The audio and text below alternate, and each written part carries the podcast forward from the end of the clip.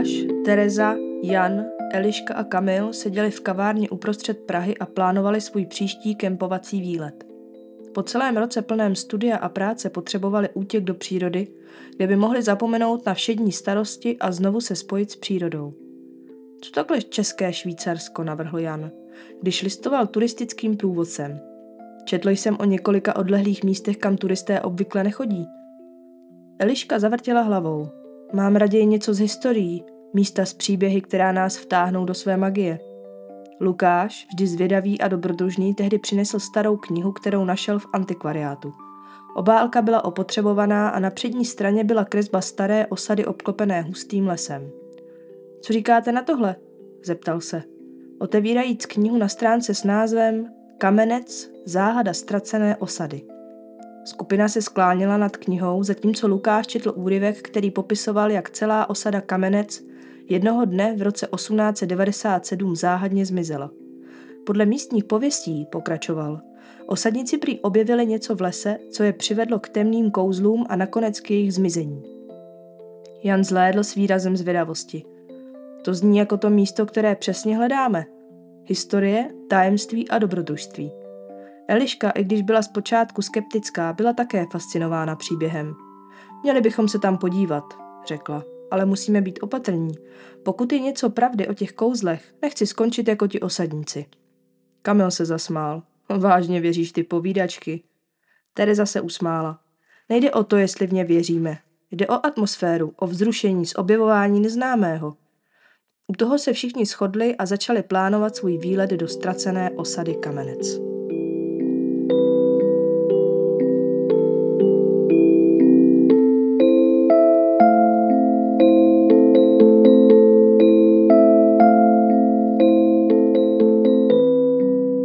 Lukáš zavřel knihu, všiml si, že mezi stránkami byl starý papírek psaný rukou s varováním. Hledejte, ale nechte minulost odpočívat. Místo toho, aby se vyděsil, vzrušení z objevování neznámého jen posílilo. Skupina, plná očekávání a vzrušení, se vydala na svůj výlet, aniž by tušila, jaké tajemství a hrůzy je čekají v temných koutech českého Švýcarska.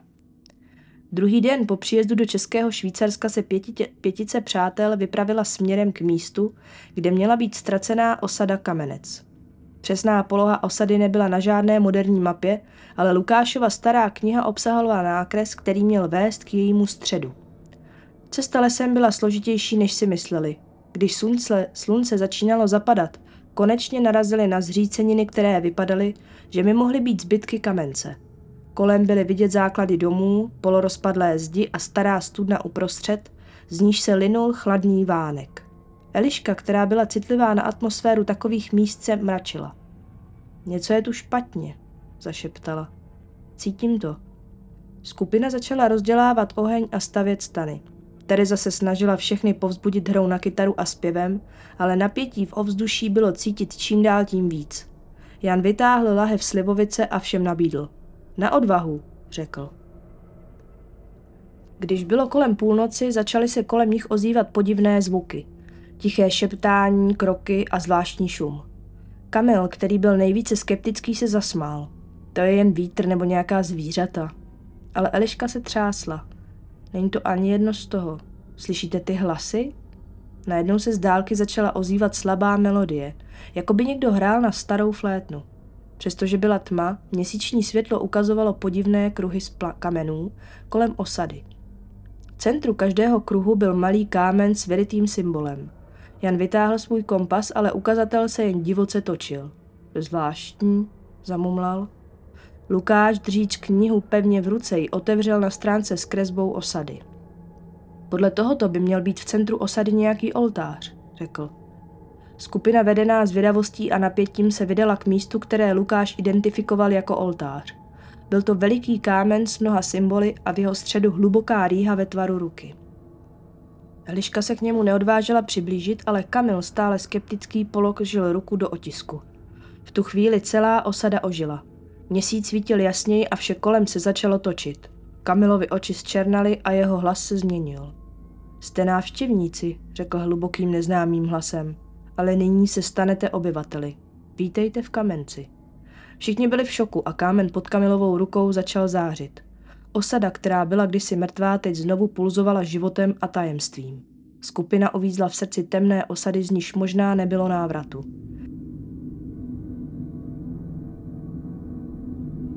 Ráno, když se první sluneční paprsky prosvítily skrze větve stromů, Kamel ležel na zemi vedle oltáře, zmatený a vyčerpaný.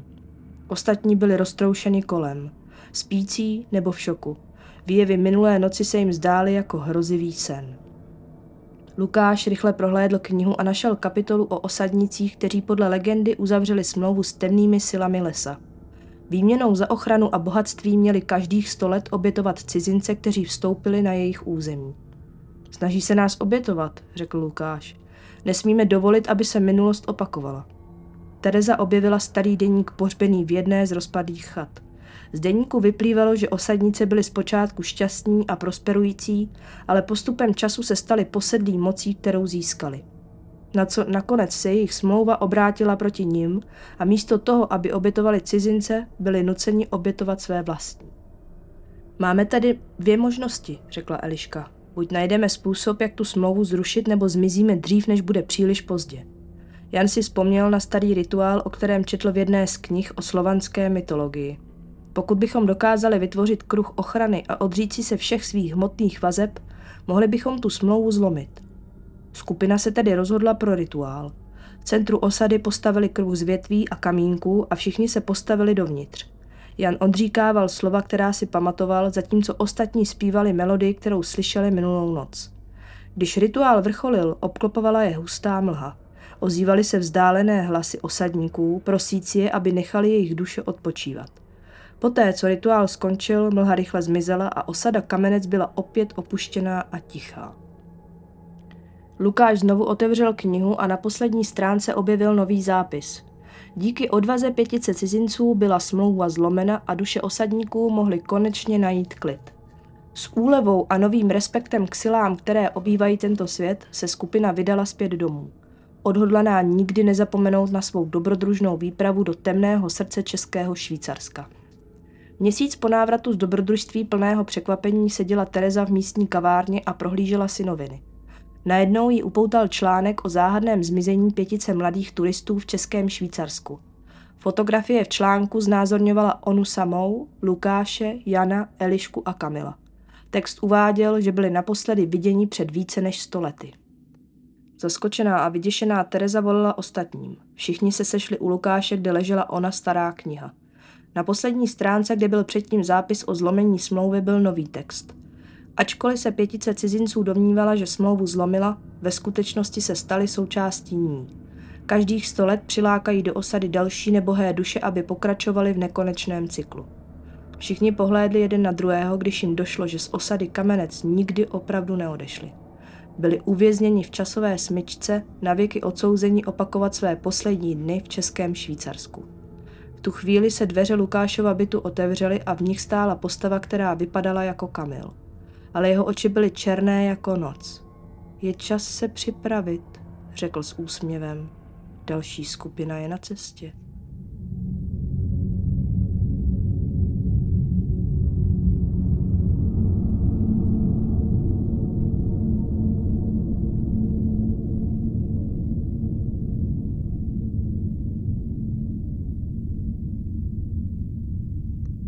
Ahoj, jsem Katka a dnes vás provedu temnými kouty jednoho z největších mystérií 20. století.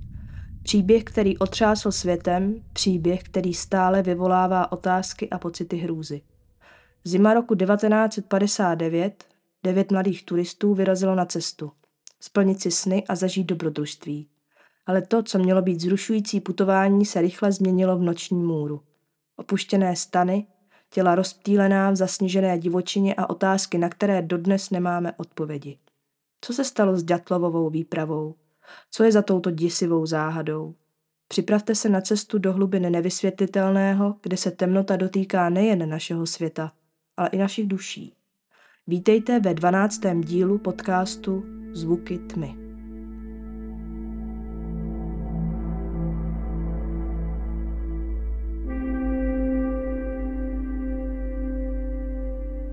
Tato hrůzná tragédie se stala 2. 2. roku 1959. došlo k neobjasněné smrti devíti členů turistické výpravy. Událo se to v pohoří Ural, tedy v Rusku, a výprava zahynula na východním úbočí hory Cholat Sjachil, eh, kdy vlastně v jazyce kmene manistů, které, které tuto oblast obývají, to znamená Mrtvá hora. Tento průsvy, průsmyk byl později pojmenován po vůdci této turistické skupiny Igoru Ďatlovovi, tedy Ďatlovův průsmyk. Smrt člen, eh, všech členů nebyla nikdy objasněná, eh, i když ruští vyšetřovatelé uvedli, že turisté byli napadeni silou, kterou nebyli schopni překonat. V roce 2015 proběhlo opětové, opětovné vyšetřování případu, kdy vlastně dle znalců mohlo za smrt skupiny extrémně špatné počasí v kombinaci s lokální lavinou. U této tragédii eh, bohužel nebyli žádní svědkové, kteří by mohli vypovídat, co se tedy stalo. Nicméně výprava se stávala z deseti členů, eh, kdy devět členů studovalo na Uralském polytechnickém institutu. Vůdcem výpravy byl již zmíněný Igor Ďatlov, kterému bylo 23 let a e, zemřel v důsledku podchlazení. Dalším turistou byl Jurin Dorošenko, 21 let, také smrt v důsledku pochlazení, podchlazení Ludmila Dubininová, 20 let, smrt následkem vnitřního krvácení v důsledku těžkého poranění hrudníku, e, Jurij Krivoniščenko, 23 let, smrt v důsledku podchlazení, Aleksandr Kolevatov, 24 let, smrt v důsledku podchlazení, Zinaida Kolmogorovová, 22 let, smrt v důsledku podchlazení, Rustem Slobodin, 23 let, smrt v důsledku podchlazení, Nikolaj Tibeaux Brignoles, 23 let, smrt v důsledku zranění lepky, Semyon Zolortajov, 38 let, smrt v důsledku těžkého poranění hrudníku, a posledním byl Jurij Judin, což je vlastně jediný přeživší, nicméně ten se oddělil od skupiny už 28. ledna kvůli zdravotním problémům, takže tedy nemohl vypovídat, co se nadále dělo. Cílem této výpravy byl vrchol uh, Otorten, ten se nachází ve Sverdlovské oblasti na Uralu, kdy tedy uh, v této oblasti oni začínali. Později tedy pomocí nákladního vozidla uh, přijeli do osady Vyžaj, což je vlastně poslední obydlené místo hory Otorten. Od tohoto místa se přemístili do opuštěné geologické osady a zde je opustil Jurij Judin, kterému se tedy zhoršil chronický revmatik, revmati, revmatismus pardon, a navrátil se zpátky. Dále tedy pokračovali ve složení devíti členů. Jejich denník a fotoaparát sledoval výpravu do 31.1. Tou dobou by se měli eh, dostat na okraj horské oblasti. Tam se začali pomalu připravovat na výstup nahoru, kde si vlastně v zalesněném údolí zanechali věci a potraviny a ty měly být vyzvednuty na zpáteční cestě. 1. února se začala výprava pohybovat průsmykem směrem k hoře Otorten a měli vlastně v plánu se dostat na druhou stranu průsmyku. Nicméně kvůli zhoršení počasí a sněhové bouři omylem změnili trasu a začali tedy stoupat na Cholat Siachil. Když si uvědomili svoji chybu, tak se rozhodli utábořit na zasněženém úbočí hory. Přestože tedy zhruba asi 1,5 kilometru od nich byl les, kde se mohli utápořit lépe, tak Jurij Judin, který je tedy opustil, později uvedl, že pravděpodobně nechtěli ztratit nadmořskou výšku a proto se utábořili na tom zasněžením úbočí hory. Dětlovov byl předem domluvený se sportovním klubem na poslání telegrafu po navrácení výpravy do osady Vyžaj. To mělo proběhnout zhruba kolem 12. února. Nicméně prodloužení výpravy zpočátku nikoho neděsilo, protože vzhledem k počasí se s tím i počítalo. Záchranná expedice tedy začala až na poput příbuzných, kteří neměli vlastně delší dobu zprávy o svých blízkých. Expedice tedy ve složení uh, učitelů a studentů se vydala po stopách skupiny až 20. února. Později se zapojila armáda a policie. První záchranná skupina objevila zničené tábořiště 26.2. Michal Šavarin, který byl jedním ze členů záchranného týmu, později tvrdil, že objevil stan, který byl prázdný, z poloviny stržený a pokrytý sněhem. Na místě byly nalezeny osobní věci e, členů výpravy, jako jsou ale boty, oblečení, peníze či potraviny. Od tábořiště se nacházely stopy směrem k lesu. Les se tedy nacházel na opačné straně průsmyku. Po zhruba půl kilometru eh, stopy zmizely ve sněhu. Na, na okraji lesa bylo nalezeno ohniště a také těla uh, Grigorie Krivoniščenka a Jurie Doroščenka. Ty měly na sobě poškozené spodní prádlo, tedy jenom prádlo. Byly bez bod, byly částečně ohořelí a nedaleko ohniště byla nalezena kupka suchého dřeva. Větve kolem těl, tedy větve stromů kolem těl, byly polámané do výšky zhruba pěti metrů, kdy teda se na ně pravděpodobně snažili vylézt. A jako důkaz byly vlastně e, stopy lidské kůže na kůře stromů a naopak na tělech mužů byly stopy kůry. V dalších dnech byly v prostoru mezi tábořištěm a Borovicem nalezena další tři těla. Těla Igora Ďatlova, Ziny Kolmo Goravové a Rustema Slobodina. Poloha jejich těl svědčila o tom, že se snažili vrátit do tábořiště. Pátrání po zbytku výpravy trvalo zhruba ještě další dva měsíce a 4.5. byly nalezeny zbytky rozřezaného oblečení a nedaleko nich i čtyři zbývající těla. Tato zbývající čtyři těla byla ukryta pod dvoumetrovou vrstvou sněhu. Někteří na sobě měli šaty, které patřily jiným členům výpravy. Pod sebou měli provizorní podestýlku z okolního podrostu. Po nálezu první skupiny obětí byla provedena tedy pitva, kdy nebyla nalezena žádná zranění, která by vedla k úmrtí. Jako důvod smrti bylo uvedeno podchlazení. Zvrat přišel až při nálezu zbývajících čtyř těl. U tří z nich byla nalezena různá fyzická zranění, kdy podle doktora Borise Vožrožděného byla tato těla vystavena extrémní síle. Tu přirovnal jako k autohnehodě. Avšak na vnějším sevření těl nebyla patrná žádná poranění, takže pravděpodobně byla těla vystavená velkému tlaku. Jednou zajímavostí je, že Ludmile Dubininové chyběl jazyk. Většina těl byla nalezena téměř nahá nebo ve spodním prádle, bez bod. Někteří členové měli oblečení e, ostatních členů, což znamená, že z nich museli nějak strhnout. U některých členů ale mohlo dojít eh, k jevu takzvaného paradoxního svlékání, kdy v důsledku podchlazení dochází k porušení kognitivních funkcí a vyplavení velkého množství stresových hormonů do oběhu. To způsobuje neuvěřitelný pocit horka. V obou případech se postižení začne svlékat. To vede ke ztrátě tělesného tepla. Vyšetřování bylo uzavřeno s tím, že na členy výpravy působila spontánní síla, kterou nebyli schopni překonat. Vyšetřovací složky byly uschovány v tajném archivu až do 90. let, nicméně některé části chyběly. Z toho vyšetřování vyplynuly následující skutečnosti, kdy šest členů výpravy zemřelo na podchlazení, další tři členové zemřeli vlivem zranění, která utrpěli. Nebyly nalezeny žádné stopy po cizí přítomnosti na místě neštěstí. Byly nalezeny pouze stopy devíti obětí, ani v okolních oblastech nebyla zjištěna přítomnost nikoho jiného. Stan byl rozříznut zevnitř. Oběti zemřely 6 eh, až 8 hodin po posledním jídle. Zranění nemohla být způsobena jiným člověkem. Síla, která na členy výpravy působila, byla příliš velká, ale nebyly poškozeny měkké tkáně.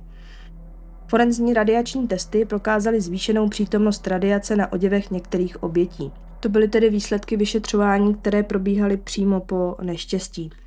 V roce 2015 zahájil vyšetřovací výbor Ruské federace opětovné vyšetřování závěrů z roku 1959. Z ní vyplynulo, že tehdejší vyšetřovatelé nezvážili důsledky špatného počasí. To mělo zavinit jejich tragédii. Podle těchto nových zjištění dosahovala rychlost větru v oblasti síly orkánu, Zuřila sněhová bouře a teplota se pohybovala kolem minus 40 stupňů Celzia. Podle vyšetřovatelů měla skupinu ze stanu vyhnat právě lavina. Ačkoliv v tomto místě je kvůli absenci sněhových převějí a malému sklonu téměř nemožná. Pravděpodobně došlo při hloubení úkrytu před větrem k poškození sněhové desky, ta se v noci dala do pohybu a sesunula se na stan kdy vlastně zablokovala jeho vstup a skupina tedy musela stan rozřezat a pokusila se najít úkryt v přilehlém lese. Bohužel tato skutečnost je velmi překvapila a tak skupina nebyla připravená na rychlý odchod. Proto tedy skupina na místě nechala tolik věcí. Krivoniščenko a Dorošenko byli oblečení nejméně a z toho důvodu se dostali pouze k Borovici, kde rozdělali oheň a snažili se ohřát, co se jim tak úplně nepovedlo. Zbytek výpravy se rozdělil na dvě skupiny. Ďatlov, Slobodin a Kolmogorová se neúspěšně pokoušeli vrátit zpět do stanu pro spacáky. zatímco zbytek výpravy hledal provizorní úkryt. Zhruba 70 metrů od Borovice se pod nimi protrhla narušená sněhová deska a oni se zabili pádem. Poté na ně napadal těžký sníh, což jim způsobilo zlomená žebra a vnitřní krvácení. Další otevření případu oznámili v roce 2019 členové ruské generální prokuratury, kdy docházelo ke spolupráci s příbuznými obětí a použití moderní forenzní techniky. Závěr vyšetřování byl téměř totožný s výsledkem vyšetřování z roku 2015, tedy že zemřeli následkem laviny a podchlazení. Teorií a hlavně konspirací se tento případ hemžil o 106. Uvedeme si aspoň tedy některé z nich.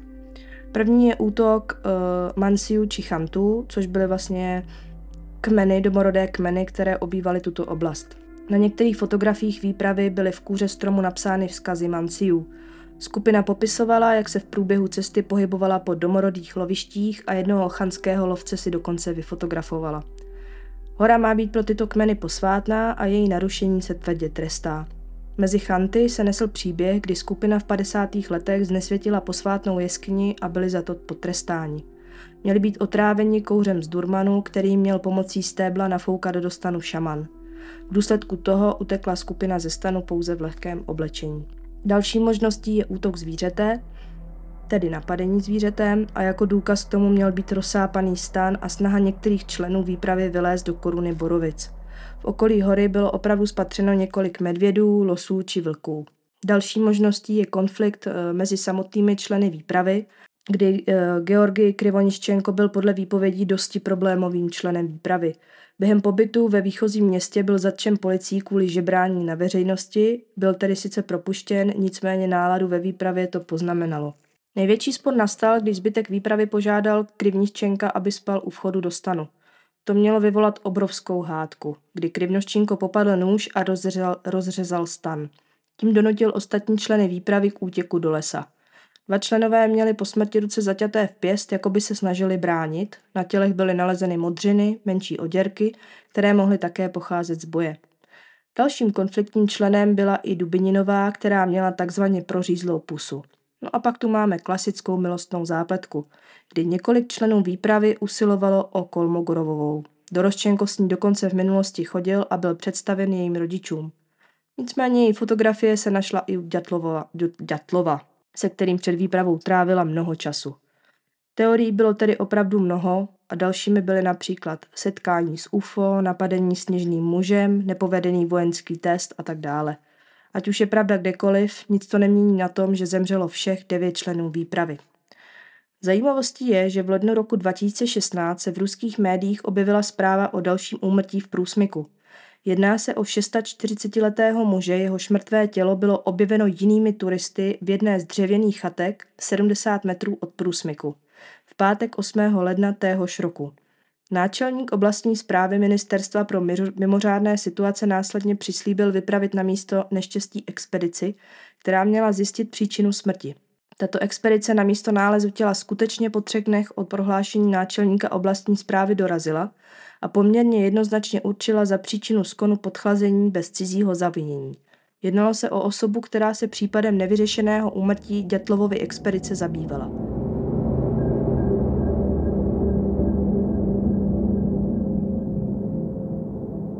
To už je tedy dnešní závěr. A tak, milí posluchači, když teď sedíte v pohodlí svého domova, obklopeni světlem a teplem, vzpomeňte na těch devět duší ztracených ve vánici smrti a neznámých sil. Můžeme jen doufat, že se nikdy nesetkáme s takovými hrůzami, jaké postihly Ďatlovovou výpravu. Ale vzpomeňte, temnota není jen něco, co můžete vidět. Je to něco, co můžete cítit. V srdci, v duši.